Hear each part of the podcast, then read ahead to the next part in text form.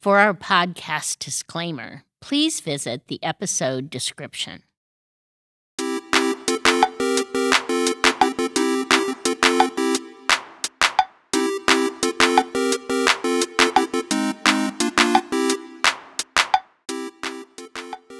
Today, we've got Michael Vandervoort joining us. He is a longtime labor and employee relations practitioner and expert. Currently, he's a labor relations specialist at a large Florida-based employer. He's also a very well-known H R blogger, speaker, and a podcaster.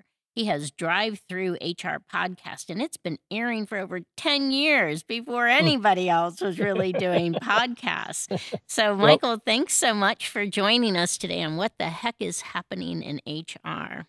Oh, thanks, Kelly. I appreciate being invited, and it's great to be here. Look forward to a little bit of a chat. Yeah. So, let I mean, your world of labor and employee relations is blowing up, and the Uh, one eighty that's happened between the administrations is no small change uh, for businesses and for H R practitioners. I mean, what are we supposed to be paying attention to? How do we keep up with this, and what's happening?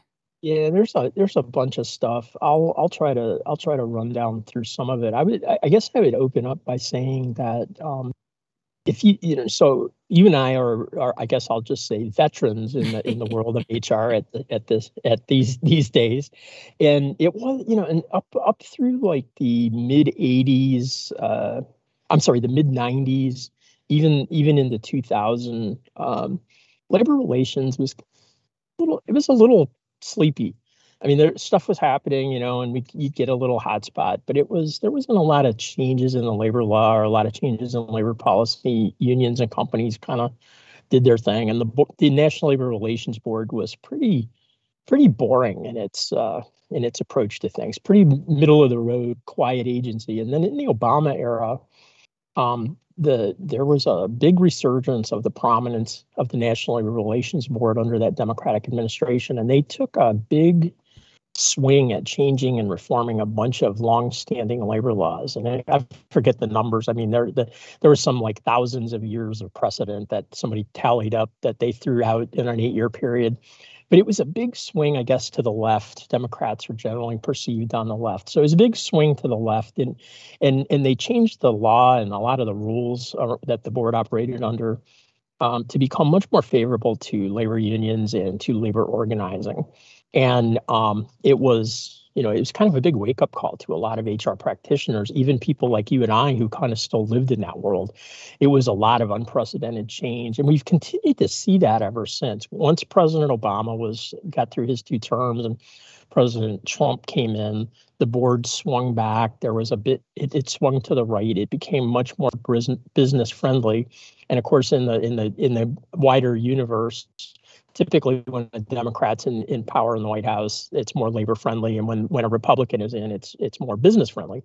So we, under President Trump, a lot of those changes swung back, and now we have Joe Biden, and and Joe Biden is just now in the process of beginning to make that big swing back towards the the more left leaning, union friendly, labor union friendly um, Obama era, and we see these these big swings, which parallel all the other things that we see in politics, you know, big swings to the left, big swings to the right. And so it it causes a little bit of skittishness for business because we don't have that certainty that we rely on. So a lot of stuff. So that's kind of the high, that, to, mm-hmm. to put it in context, that's mm-hmm. the high level framing.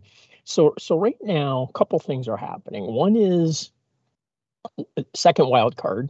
Pandemic has changed so much, and I'm not going to get into for time purposes all the labor shortage and stuff, but like in the month of October, there were thousands and thousands of people out on strike, which is, I mean, it's we, certainly we've seen periods in our history where, there, where it was a lot higher than it was in, in this October, but it was a pretty unprecedented month for the last few decades with a lot of people out on strike, fourteen hundred people out at uh, Kellogg's, ten thousand people out for several weeks at John Deere with a contract that just settled this weekend. It hasn't been ratified yet, but they have a tentative agreement. Um, I A T S E, which is an entertainment union, nearly went on strike with sixty thousand people, although they reached a last-minute accord. And, and um, Kaiser Permanente is on the brink of having maybe like twenty-five thousand people go out on strike. So there's, there's a ton of tension. Mm-hmm. a, a lot of it having to do with health and safety, COVID, vaccine mandates, whether you should or shouldn't, wages, just, you know, every everything about everyone's job is up in the air. And so employees are seeking help and support. And so labor unions are experiencing a little bit of a labor resurgence right now, um, given that coupled up with the Biden administration. Um, Joe Biden, when he came into office, um, made a statement that he aspires to be the most union union-friendly president ever elected in mm-hmm. the United States. And he's well on his way to doing that. He's he's had several executive orders issued um, uh, that mostly affect federal contractors or federal employees, but they make make it very easy, uh, e- much easier for labor unions to organize and and or engage in collective bargaining for those groups. Um, they're in the process now of of working on this Budget Reconciliation Act, uh, sort of this reduced Build Back Better Uh, save three and a half trillion dollar safety net bill that he had proposed.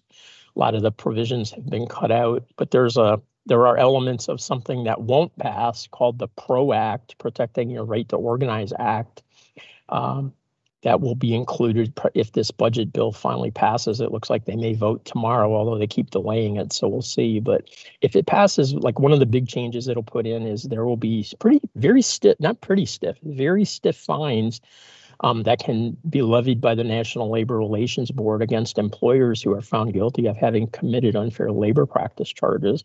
And a, a, a U L P, by definition, is is a an act which restrains or coerces an employee from engaging in their right to choose to belong to a union or not. Um, and there was a recent campaign in with Amazon in Alabama, mm. where after the election, Amazon won the election, but the union uh, that was uh, The union that ran the campaign filed twenty-three uh, U L Ps following that election. So at fifty thousand dollars per U L P, if Amazon found guilty, that's plus million dollars. And if any of those uh, charges involve someone who's terminated, it's not only making the employee whole for their lost wages, but there's also a potential one hundred thousand dollars fine for that. So that the the labor laws had never contained these kind of punitive penalties before. So it's a huge change, and yeah. it would really... really make a difference in how employees, how employers approach things, I think. Um, I guess the other couple of things I'd call out real quick, um, there's a Gallup poll um, every year where where Gallup polls the American, you know, representative sample, but purported to to reflect the views of the American society in general. And they ask about labor unions. How do you feel about labor unions? Do you think they're a good thing or a bad thing? And this year, their poll shows that sixty-five percent of Americans think unions notionally are a good idea. Um, that's the highest level of support that that question has had since nineteen sixty-six, when it was seventy-one percent. Wow, I hadn't heard so, that. Wow. Yeah, so it's a, it's and it's been going up a little bit, but it's you know it's on the rise. Now contrast that with the fact that only eleven percent of the people in the U S workforce, public and private, are members of a union. eleven percent ish. It's got a fraction after it, but um, so while people think unions are a good idea, they're not necessarily members, mm-hmm. but. But we have this time where people are leaving their jobs. People are more prone to look for assistance because they're fearful of some of the decisions that their employers are making.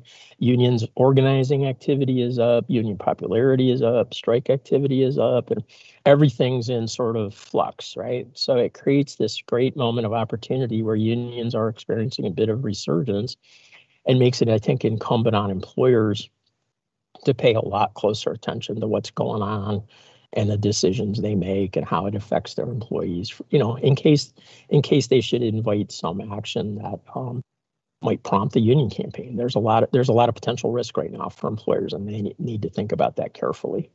So how, uh, just um, to kind of give us an action item here for H R, how does H R stay on top of it? But what is it they need to know? I mean, how, what's the thermometer they need to know if there seems to be activity, or is there a telltale sign that they need to understand better? Yeah, I mean, I think that, um, well, I mean, there's there's a whole ser- series of things that you could do, but the the so the, one of the one, one of the there there were. You told me a story on my podcast when I had you on about one of your mentors and in, in the Don't Talk Down to People analogy. I'll give you one. One of my uh, master's program in labor relations, one of my professors said, companies only get the unions they deserve. So companies that have a union, unless it's a legacy situation like with the U A W, if, mm-hmm. if you're not, if you don't have a union today and you get one, you probably made some bad decisions. Mm-hmm. You let your culture lag, you let your employee engagement decline, you didn't do the right things, you weren't competitive, and and so really the best thing employers can do is be attentive to the way they treat their associates or their employees.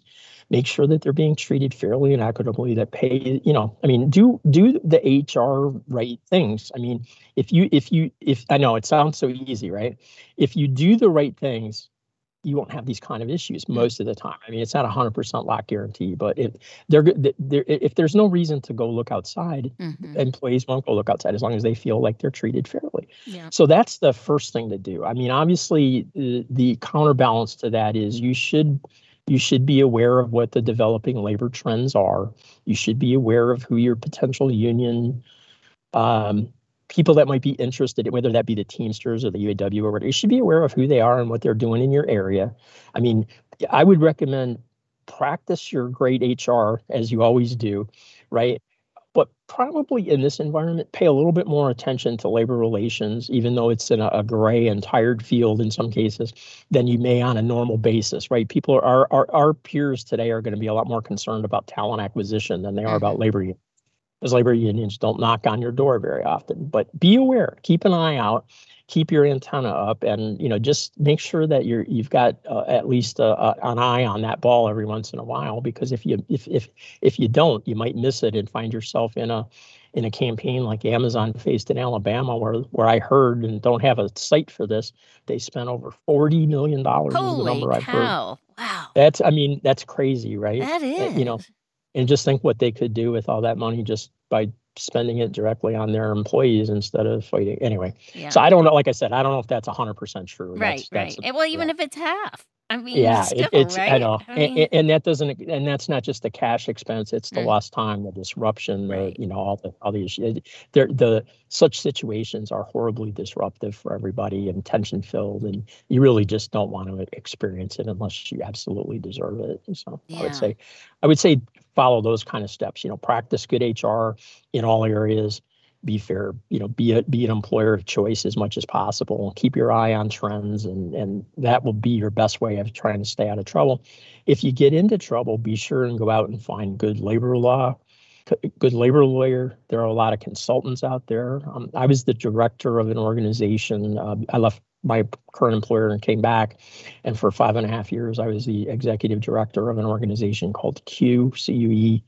Which is a great resource for people if they want to, you know, learn about this stuff, about the, the the positive employee relations practices and sharing and that kind of thing. So a number of resources out there. S H R M, of course, is a good one as well. Mm-hmm. So those are some thoughts. Wow, and certainly to stay in touch with all of this, following you on LinkedIn and listening to of your course. podcast would also be a great way to do it. But there, yep. it is just another thing, right, that's, uh, you know, flared up again here in the mm-hmm. H R world. And good H R folks know they can't just rely on what they read last week. They've got to stay in touch with it. So thanks so much for bringing us up to date. I appreciate you being on What the Heck is Happening in H R, and hope to have you back soon.